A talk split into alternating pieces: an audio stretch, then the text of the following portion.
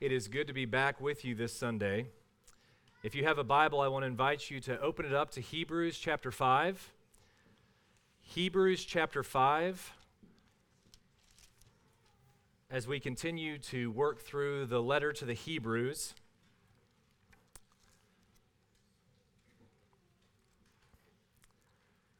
this morning we're looking at verses 11 through 14.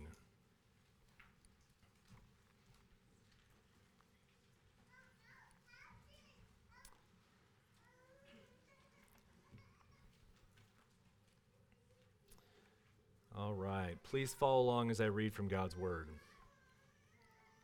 About this, we have much to say, and it is hard to explain since you have become dull of hearing.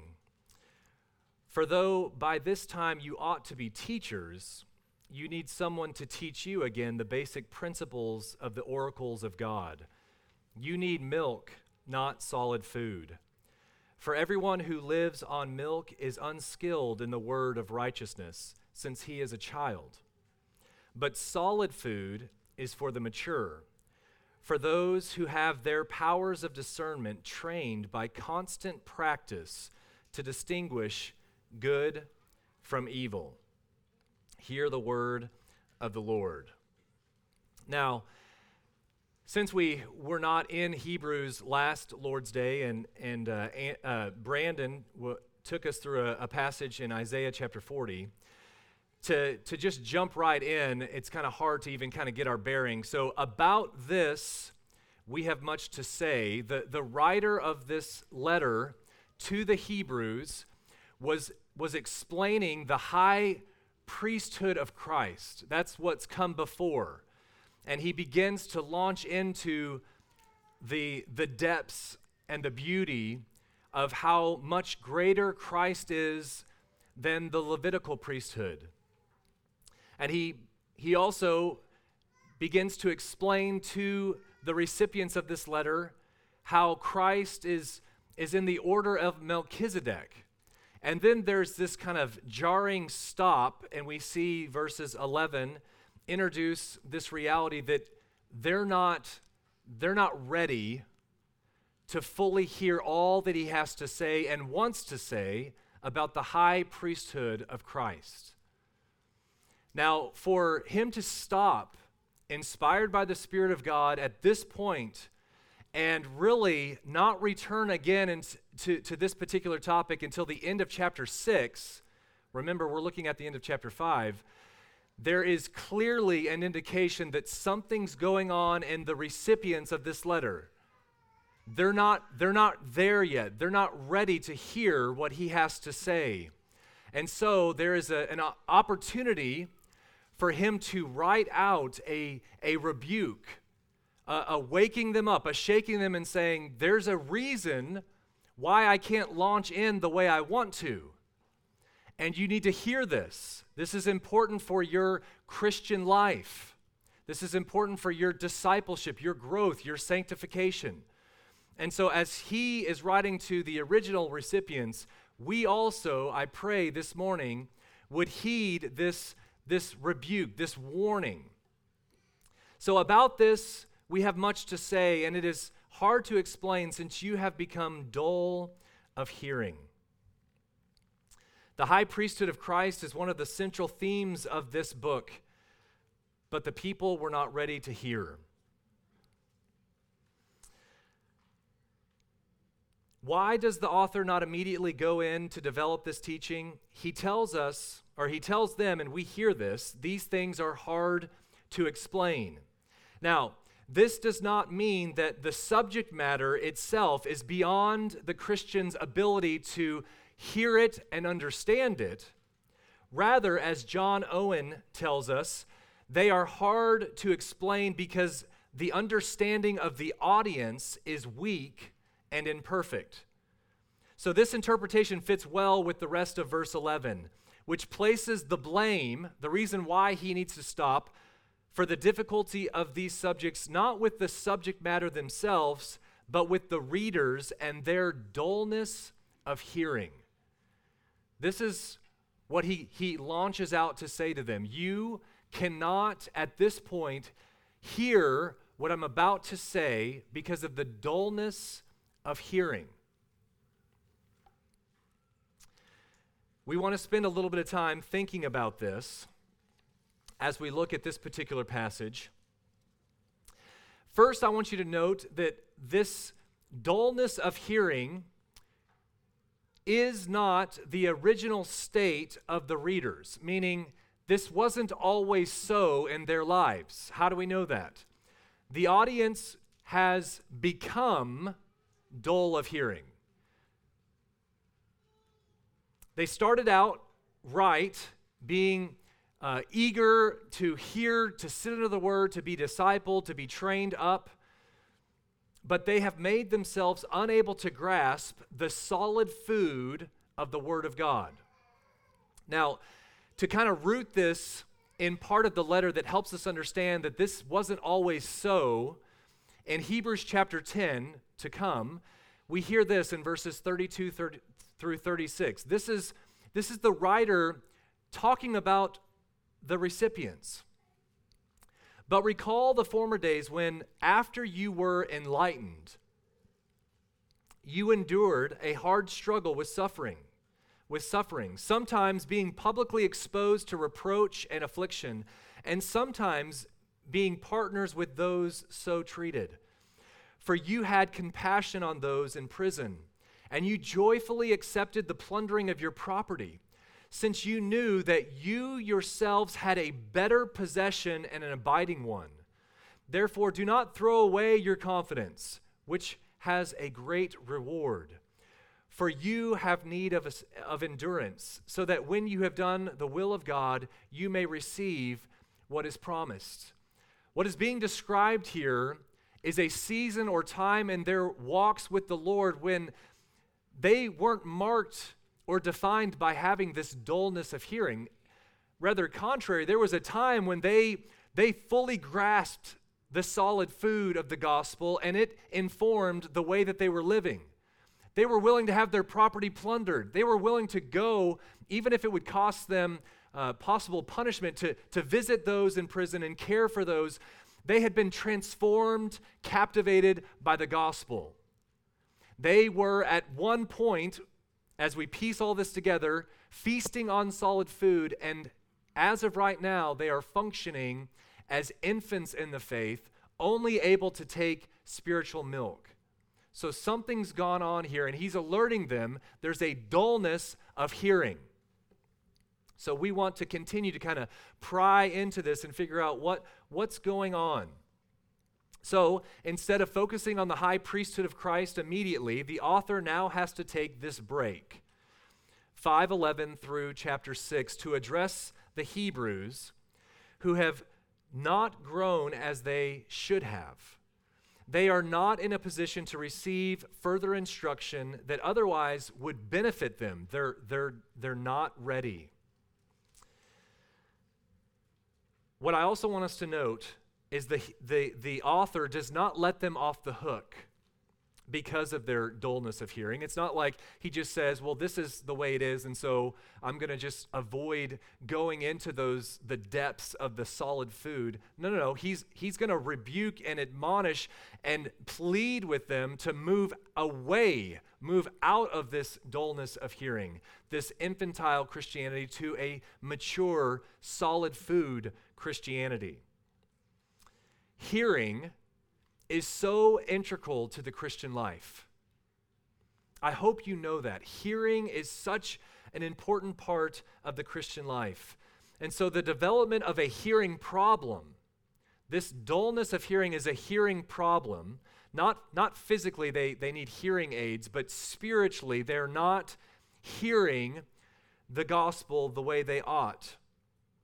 This development of a hearing problem is a dangerous condition for a company of men and women who have been called to listen and obey God. Like, like if, if the hearing aspect of Christianity wasn't such a big deal, it may be okay to say, well, you're, you're strong in other areas. But what this is revealing is that the DNA of a disciple of Christ is the person who listens and obeys, who follows someone else who is leading the way. It's not as if we come to faith in Christ and then we then make our own way in this life and determine our path and, and make those executive decisions on our own. No, the whole heartbeat of, of our life in Christ is complete dependence upon God to lead us because we are in need of being led. And that is the way God has designed it because who is honored and glorified when we follow the path that He has laid out? We aren't, He is. He is the good Father that is shepherding us and helping us. And so we need to hear, we need to listen. It is part of our, our calling, it is who we are. We are followers of our Messiah, of our Savior.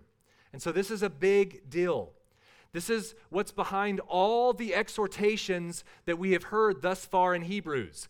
Pay close attention. Consider. Don't harden your heart. Be diligent. Hold fast. All of those things are coming at us to help us understand that this dullness of hearing is a big deal. The most urgent question this morning is Do you have a problem hearing? And if that is so, how can you change that?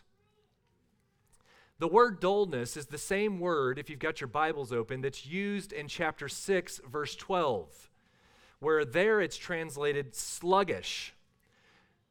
The author's desire is for each believer to show the same earnestness to have the full assurance of hope until the end, so that they may not be sluggish but imitators of those who through faith and patience inherit the promises. And so the opposite of dullness, being slow or sluggish, is diligence or earnestness to turn the message of hope into the assurance of hope. And so, dull hearing doesn't mean that there's anything wrong with your physical ears, it means that there's something wrong with your heart.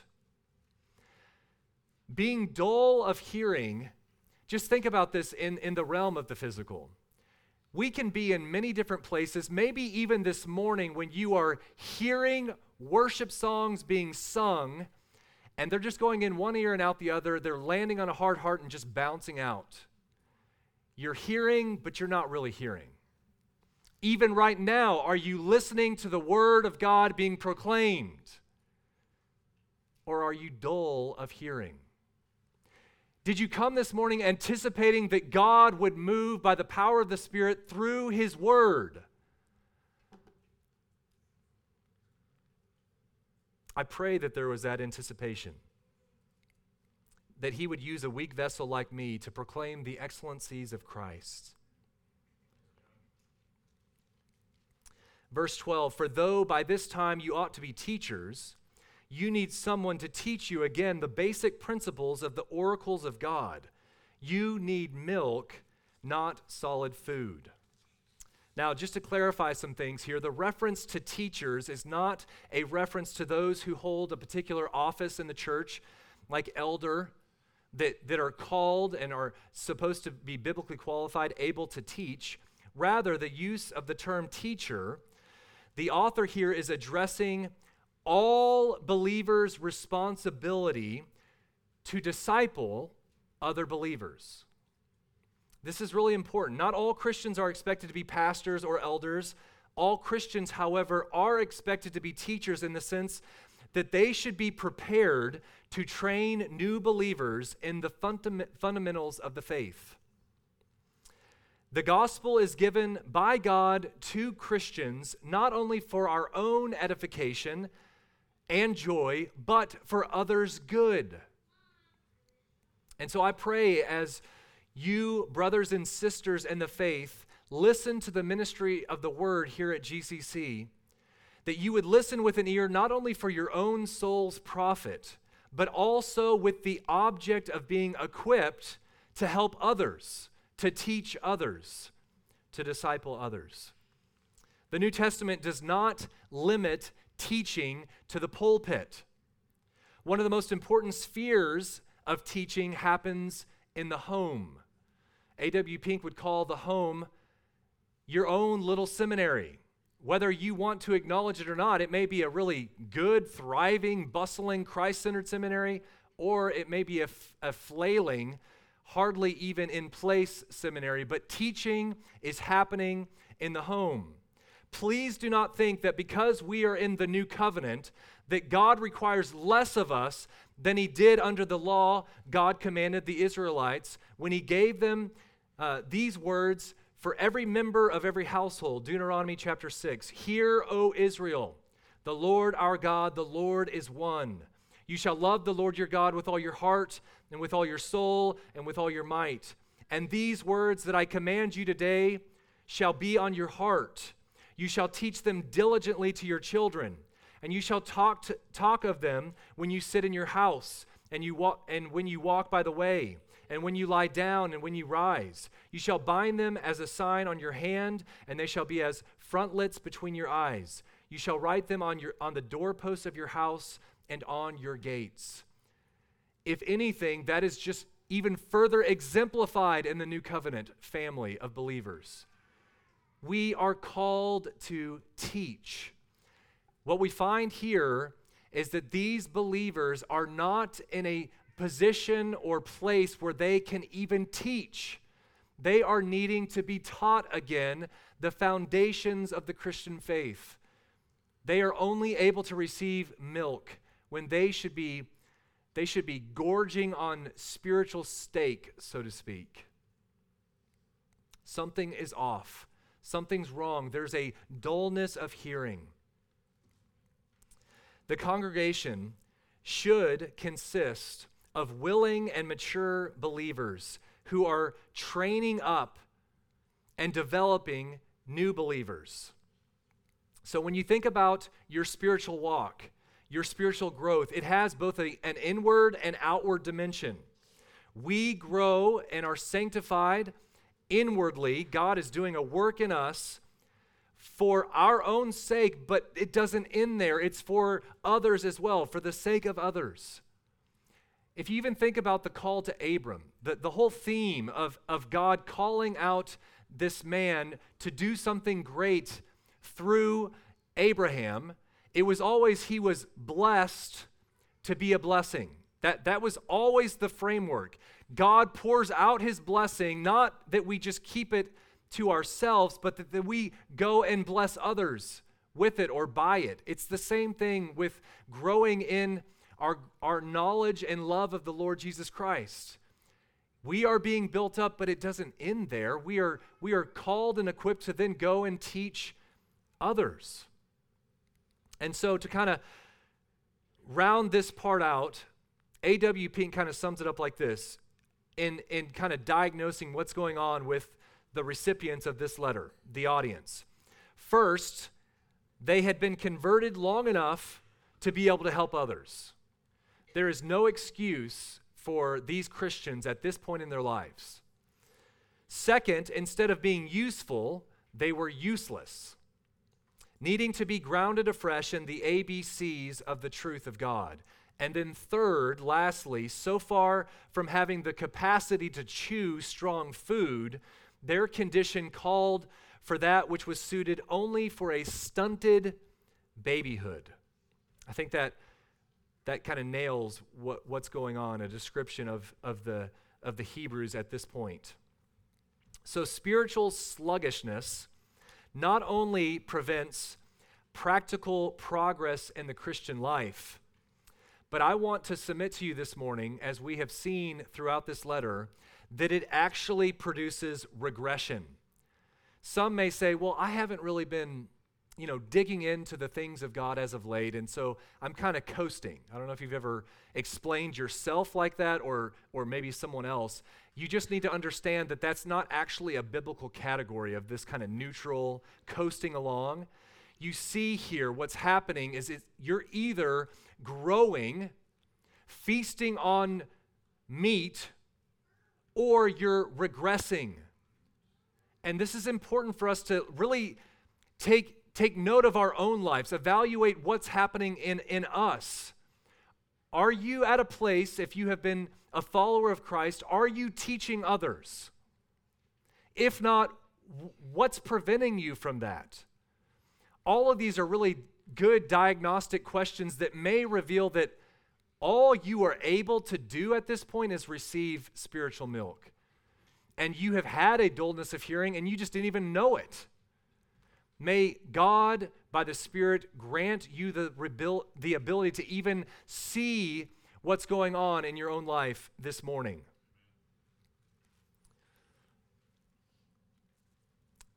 It was not that they had lost absolutely their knowledge of divine truth, but they had failed to lay it to heart, to make every effort to supplement their faith.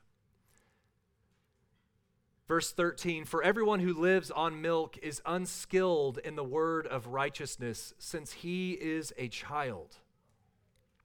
So while the congregation ought to be eating spiritual meat by now. Instead, they're living on milk. Now, to help us a little bit here, I want to I want to take us to a passage in 1 Corinthians chapter 3. The apostle Paul uses this metaphor of milk in a similar way. So in 1 Corinthians chapter 3, verses 1 and 2, he writes this But I, brothers, could not address you as spiritual people, but as people of the flesh, as infants in Christ. I fed you with milk, not solid food, for you were not ready for it. And even now, you are not yet ready. Now, there is a remarkable connection between Paul's statement in 1 Corinthians 3 and what we see here in Hebrews chapter 5, verse 13. Just as Paul contrasts the spirit and the flesh, the author of Hebrews contrasts those who are skilled and unskilled in the word of righteousness. Now, when we lay these two texts side by side, uh, Al Mohler helpfully states this. He says, We learn that spiritual immaturity leads to moral immaturity. I want you to see this connection. Spiritual immaturity leads to moral immaturity. Spiritual immaturity leads to believers who live according to the flesh rather than the spirit. To willingly remain an infant in Christ makes one person, makes a person a, a person of the flesh and unskilled in the word of righteousness. The inability to receive solid food was not by nature, but I want to submit to you it was by choice. So they were without excuse. So if the writer of the Hebrews was, was merely just making a, diagno- a diagnosis of the situation, there is dullness of hearing here, then those who were spiritually sluggish would have little hope of actually changing or remedying the, the situation.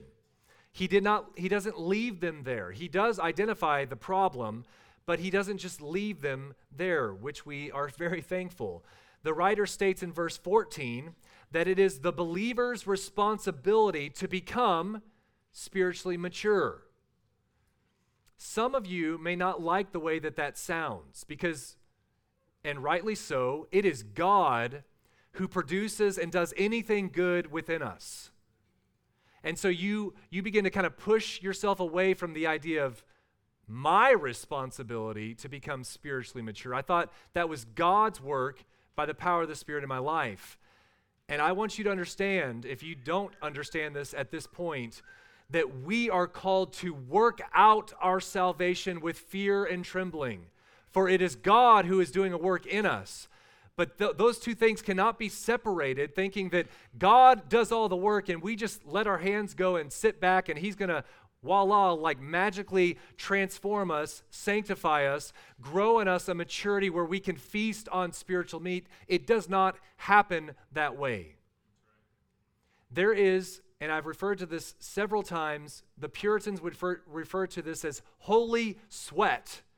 There is an active work that happens in the Christian life. The, the putting on the things that the Apostle Paul tells us to put on, the things of Christ, and the putting off, that is labor. We are working, we are putting sin to death. we are actively pursuing the things of God, fully embracing His means of grace, meaning all that He has given us to grow in our knowledge and love for the Lord. All of that is very active, and there is responsibility. And the writer of Hebrews is helping the recipients and us hear clearly if there is dullness of hearing, you need to look at yourself. You need to pay attention. You need to understand that every decision that you make has implications on how you're doing in your spiritual walk with the Lord. Okay, so he's not just making a diagnosis of the situation, he's giving us verse 14 that tells us that the believer is responsible to become spiritually mature. He urges the Hebrews to leave behind the milk of spiritual infancy, infancy and draw near to God. It implies that spiritual maturity is quite possible. This should be encouraging. It is possible in the life of a believer regardless of where you are today. We cannot persist on a diet of milk when God is offering us and calling us to solid food. Now, if you're sitting there also and going, I'm still not quite tracking with spiritual milk, spiritual food, what exactly are we talking about here? The difference between spiritual milk and spiritual food is one of degree, not kind. Let me explain. Peter, the Apostle Peter in 1 Peter 2 2 says this He commends Christians of all maturity levels to long for the pure spiritual milk of God's Word. So we're not talking about a different kind, but we're talking about one of degree. So, spiritual milk, you could kind of think of it as the basics of the faith and spiritual solid food, the deeper points and application of the gospel, both concern Christ. It's not like you've got the ABCs of Christianity and then you graduate and you no longer engage with the fundamentals of the faith. Not at all.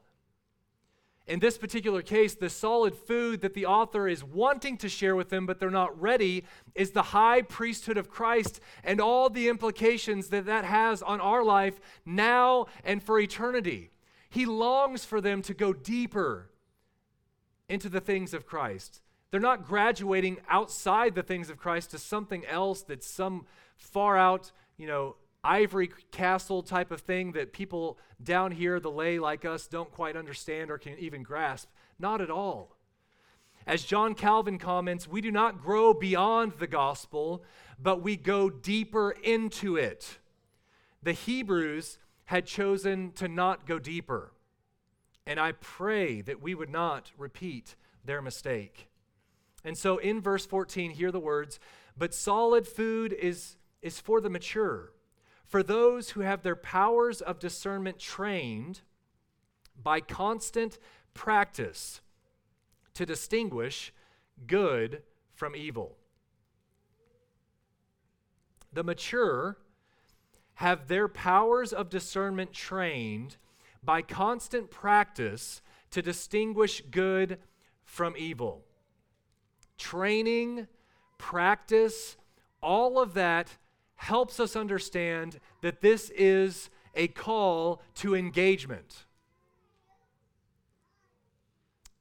You watch the Olympics, you watch any professional athlete, you long to, to perform just uh, in a, in a little bit, like just a, a, a, glimpse of what they do, you hope that you could do, right? You, you would want to experience what they've experienced, what they do on a regular basis. And we all can just take a step back and realize that there were countless hours of discipline and devotion to arrive or get to the place where they could perform at that level or capacity. Just just like that in our in our walks we don't just you, you, may you may listen to preachers online that you you listen to and you're like they are just amazing wordsmiths and and their insight and knowledge and application of God's word. I want that. None of those guys just magically appeared in front of a congregation, opening up their word, and even that particular message that you heard and admired and, and, and were impacted by, that took lots of time and devotion and study and work, practice, training, all of that to get to that point. I just think we need to have realistic expectations and understand that if we long to experience the, the, the, the steak of Christianity, that it is going to involve, it's going to involve work. Empowered by the Holy Spirit, work, training, practice. Another way to say this is that we are to grow up in every way. Go on to maturity. It involves growing into a complete, fully developed disciple of Christ. It means to become increasingly like Christ in our thinking, in our moral character, and in our devotion to God. All of this matters, moving from having dullness of hearing to feasting on the, the depths of the gospel.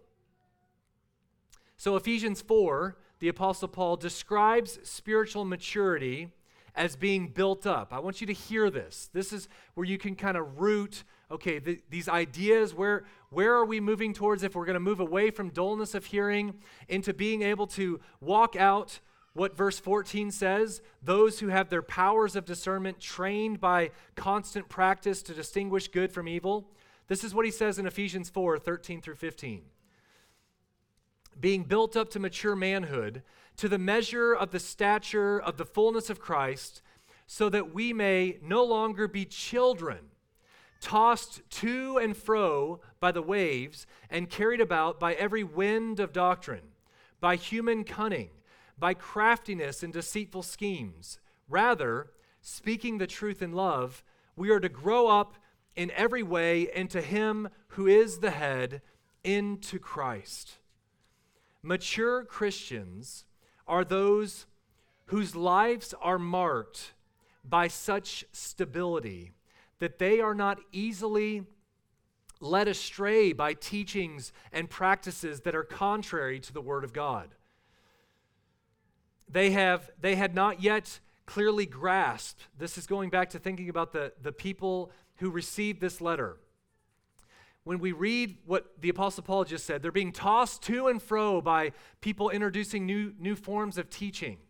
They're not rooted and grounded, they're, they're dull of hearing. I want you to think for a moment about the recipients of this letter. They, at this point, had not yet clearly grasped even the fact that Judaism was but a temporary economy. Because, as a type, its ordinances and ceremonies foreshadowed him who was to come, that is Christ, and make an atonement for the sins of the people. Early in our study, we, we recognized that there was, there was this idea or even temptation that the things that they had experienced in Judaism seemed to be better. There was a temptation to kind of go back to the way things were because of what they were experienced as new what they were experiencing as new covenant believers of Jesus Christ. The world started crashing in, persecution came, hardships were abundant. Even their gatherings were not like what they saw or experienced in the temple. And so, according to their eyes, the flesh, they were, they were tempted, they were drawn to the things of old rather than seeing that Jesus is better.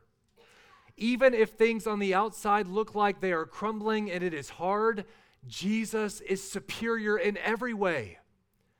This was their, their tendency. They, they were still being kind of tossed to and fro by the fact that maybe Judaism hadn't really been, um, or it wasn't fully just a, a, a foreshadow or a, a thing of the past. But what the author is trying to again reiterate is that Christ has come and finished his work. And so all the types and the shadows of Judaism had served their purpose. And the shadows were replaced by the substance. Shadow substance. Good, better. This is what the, the Hebrews, the recipients of this letter, needed to be reminded of again and again. They were, they were tempted to abandon Christ in favor of the old covenant, even though they had been instructed by those who even served during Christ's earthly ministry. And so, to kind of bring this to a head, the remedy that is being offered is the discernment that a believer can, can grow in that actually moves them away from dullness of hearing to feasting on spiritual meat. We exercise discernment primarily, clearly through the study and application of Scripture, and we want to dig in a little bit deeper on this topic or this theme of, of discernment. So, for the Christian, discernment is a critical part of our lives. A way to look at it is there are day to day decision making that all of us must engage with that, that will be based on how we handle it, will be based on what has been learned in the realm of discernment, intuitive discernment, you could say. In, in one sense, it's like a theological grid in which you approach life, or as life approaches you, that helps make judgments about circumstances that are presented to us. And so, honestly, if, uh, we, we really would never get anything done in this life if, if, if a situation was presented to us and we had to pause, go back, consult textbooks, reconstruct all that we believe about a certain topic, then come back and engage in that particular decision making process. We need to be ones who have grown in the knowledge of the Lord Jesus, equipped, ready, discerning, and, and, and, and engaging in things that come our way, being able to make those decisions. So, kind of an illustration here. We have a brother in our congregation who's about to go in to have a surgery in the next few days. Now, imagine how disastrous it would be if his surgeon had to pause leave the room, go and consult textbooks in order to be reminded, okay, this is what I'm supposed to do in this particular situation. Come back and continue in the surgery. That would that would freak us out and we would say, "Tap, I'm out. I'm done. Take out whatever I've got in me and I'm gone." Likewise, when it comes to our Christian life, there is the practicing and the training, the growing and the, the, the learning that would equip us to discern, to be able to handle what life presents us. There are hundreds of decisions that each of us must make each day that are not spelled out explicitly in the Bible, meaning you can't find chapter and verse to give you the particular answer for this life's challenge, this decision to be made. This happens when we have to navigate what we watch on TV or what our children watch, what political position we take, what investment strategies, what vocation we should uh, pursue, what retirement fund should be the one that would set us up, what business tactics, where to live, what to drive, what to wear, where to volunteer, etc., etc., etc. You get the point. We are, we are bombarded with life decisions and needing discernment on how to navigate through this in a way that would honor the Lord and be a good testimony to others. This passage helps us understand what people really mean when they when they view another Christian and say, "Man, they're man, they're really spiritually immature." Many times what people mean when they refer to someone as being spiritually immature is that they have been making a lot of questionable decisions. Like you, you don't you don't doubt their love for Jesus, their hope in the resurrection. But when you see them on the ground day to day, they are just making awful decisions that are leading to some pretty crummy uh, implications or circumstances, results. And so we would look and say, man, there is a, a certain level of spiritual immaturity in the life of this believer. And I want you to hear immature understanding of biblical doctrine leads to immature thinking and living. And so when you think about the spiritual milk and the dullness of hearing that the recipients of this letter were experiencing or the, the situation that they found themselves in, their, their state or place as Christians at this point, they're, they're only in, uh, experiencing the spiritual milk has implications, direct effect with their thinking and their living. And so many believers, and this is what the author is saying, are not living up to their calling in Christ to truly be salt and light in this world. And there are numerous reasons for this type of immaturity. But one failure, I think, is for people to distinguish the difference between having uh, tr- childlike faith and, and those who are feasting on, on spiritual meat, so to speak. And so, what I mean by that is, I've heard this said. I don't really need to grow in the area of theology, biblical doctrine, because I have a childlike faith. And that's what has been asked of me from God's word. And I would just say that that in itself is a, a, a, skewed or wrong interpretation of even what Jesus is describing in Mark chapter 10 when he says that we must become like children to receive the kingdom. In, in a way, they use that as kind of justification to stay feasting on spiritual milk when they are really needing to grow up and start feasting on spiritual food. Christ demands that we become like, like the typical child in our attitude toward him, not in our knowledge. There's a big difference there. To be childlike in matters of faith does not mean that our knowledge of facts is as deficient as a small child's. Rather, this childlike faith means that you are wholly and completely dependent upon God for everything. That, that does not mean then that you no longer need to grow and, and increase your knowledge of the Lord. Unfortunately, many believers think childlike faith requires childlike knowledge when in fact the opposite is true. Only as we begin to understand the greatness of God do we realize our utter weakness, which then actually prompts us to live as children absolutely dependent upon our Heavenly Father. So you're actually getting to the end result in a wrong biblical um, direction. You're not actually understanding that the, the reality, if you really want to have childlike faith, the more you know of his greatness, the more you know of your depravity, the more you treasure the cross of Christ, that actually leads you to be more dependent and have childlike faith, not less knowledge. And so, brothers and sisters, please do not fall into that kind of immature thinking of the Christian life. We are not called to stay as spiritual infants with spiritual milk as our diet, but rather as uh, an attitude of childlike trust and wonder in the glory of what Christ has accomplished on our behalf. And so, this attitude is something that can be and must be maintained no matter how much we know about the Christian faith. You do not lose the trust and wonder, if you are fearing this, by growing in the knowledge of Christ. To, to be engaged in more in depth Bible study and practicing the spiritual disciplines does not somehow move you away from awe and wonder of the glory of Christ.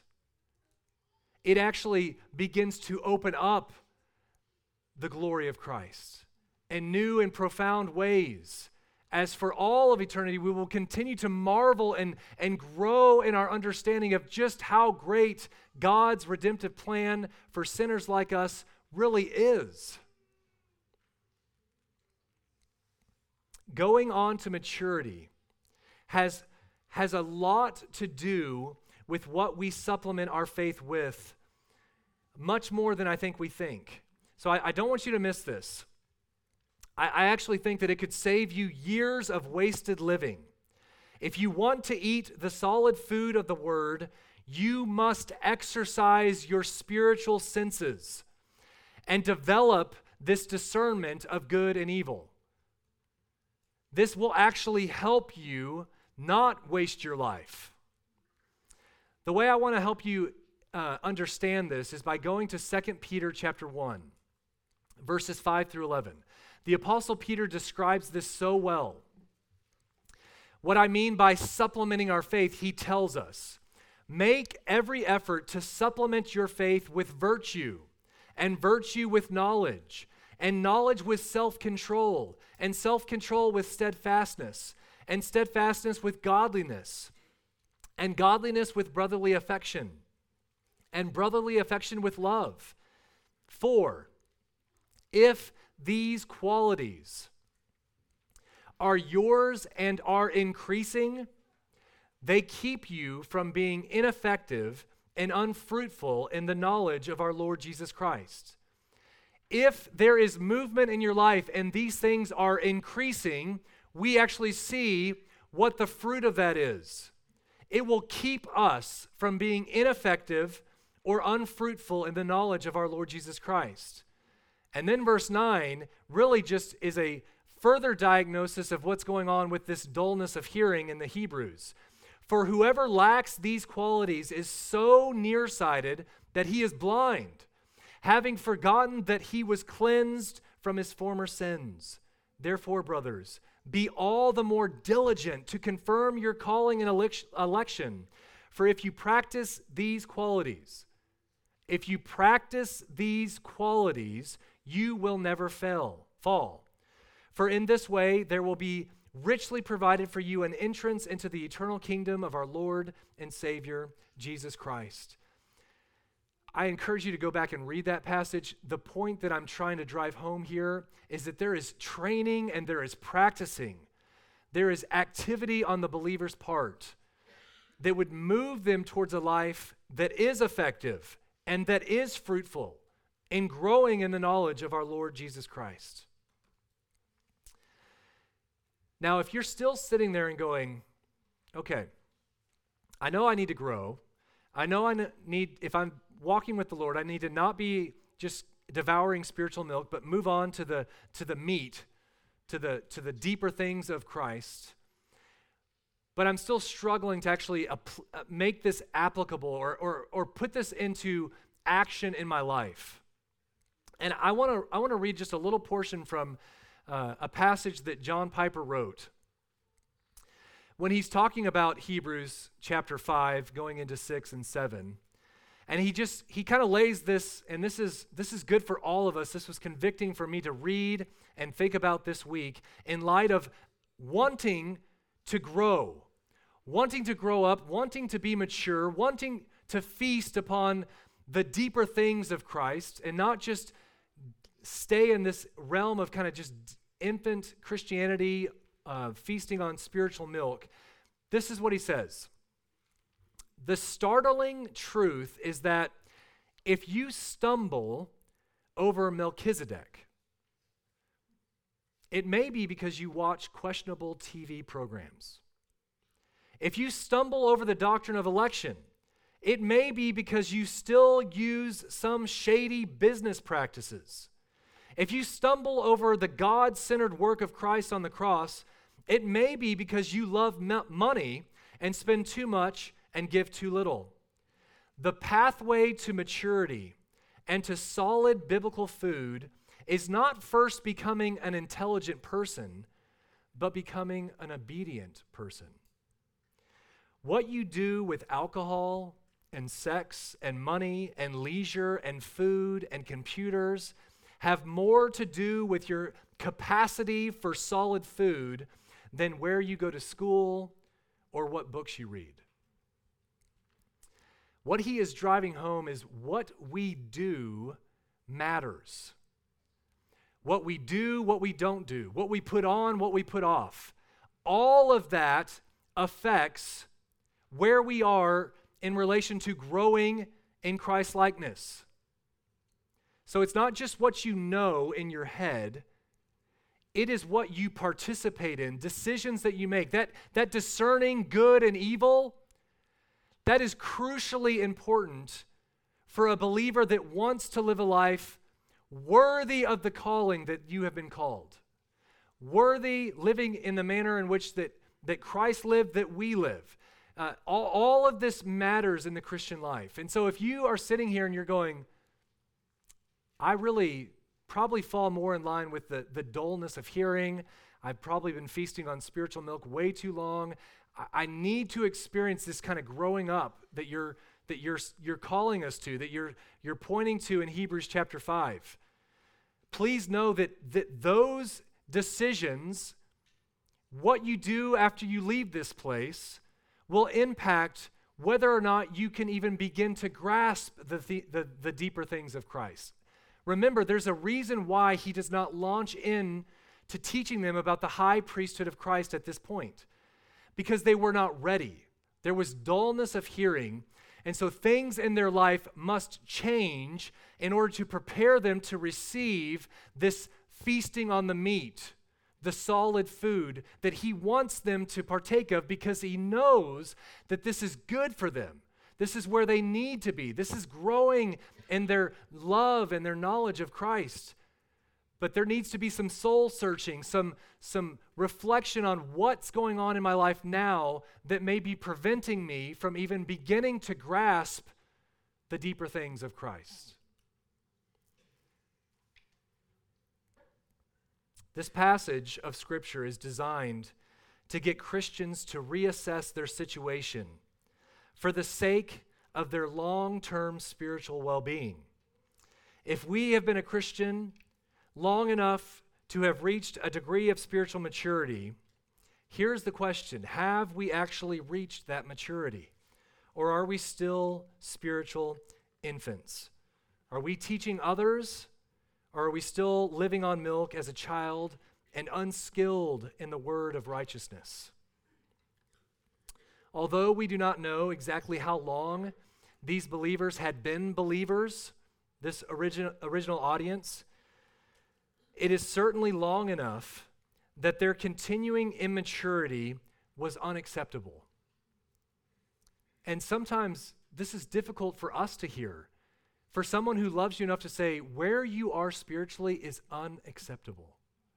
The decisions that you're making actually indicate that you are not feasting on solid food. You again need the fundamentals of the faith laid to you, taught to you, because of the decisions that you're, you're living out, that, that you're operating in. We want to encourage brothers and sisters to grow up, to mature in Christ. And please hear me. None of this is pulling yourself up by your bootstraps. We are pleading that God would do a work in us as we strive to live obedient to Him. We plead that God would open up our spiritual ears to hear so that we may not be dull of hearing, so we may feast on the solid food, so that God would use us to teach others. Remember, it does not stop with you and your sanctification. God has ordained men and women transformed by the gospel to then fulfill the Great Commission, to go and proclaim the excellencies of Christ, teaching them all that I have commanded you. We are called to teach others, and we can't do that if we have not grown up. Let us pray. Father, for the unbeliever in this room this morning, I do pray that what they've heard is that there is a serious cost to discipleship. Father, as we reflect on the grace that you have offered to sinners like us, it is amazing and it is scandalous, but it is not cheap grace. And you have called us to be sons and daughters and to live a life that is worthy of our calling. Father, if there is dullness of hearing and we are stuck as infants in Christianity, if we have only been hearing enough to indulge in, in spiritual milk, may this be the day right now where you awaken us and there is repentance and a running to the, the deep things of Christ, a, a longing and desire to grow and to train and to practice putting on the things that are of Christ and putting off the things that, that pull us away. May we clearly understand that if we are not growing in conformity to the image of Christ, we are regressing. And if that is so, may, may we wake up.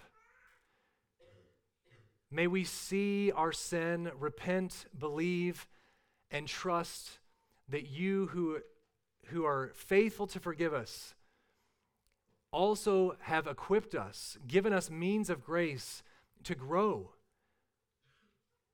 to feast upon, to walk in. And I pray, Father, that we would, by the power of the Spirit, have these words in Hebrews chapter 5 applied to our hearts and our minds for your glory and our good and others' good. That you would see fit to use this body of believers as ones who feast on spiritual food and teach others the great hope we have in the Lord Jesus Christ. We pray all of this in his name. Amen.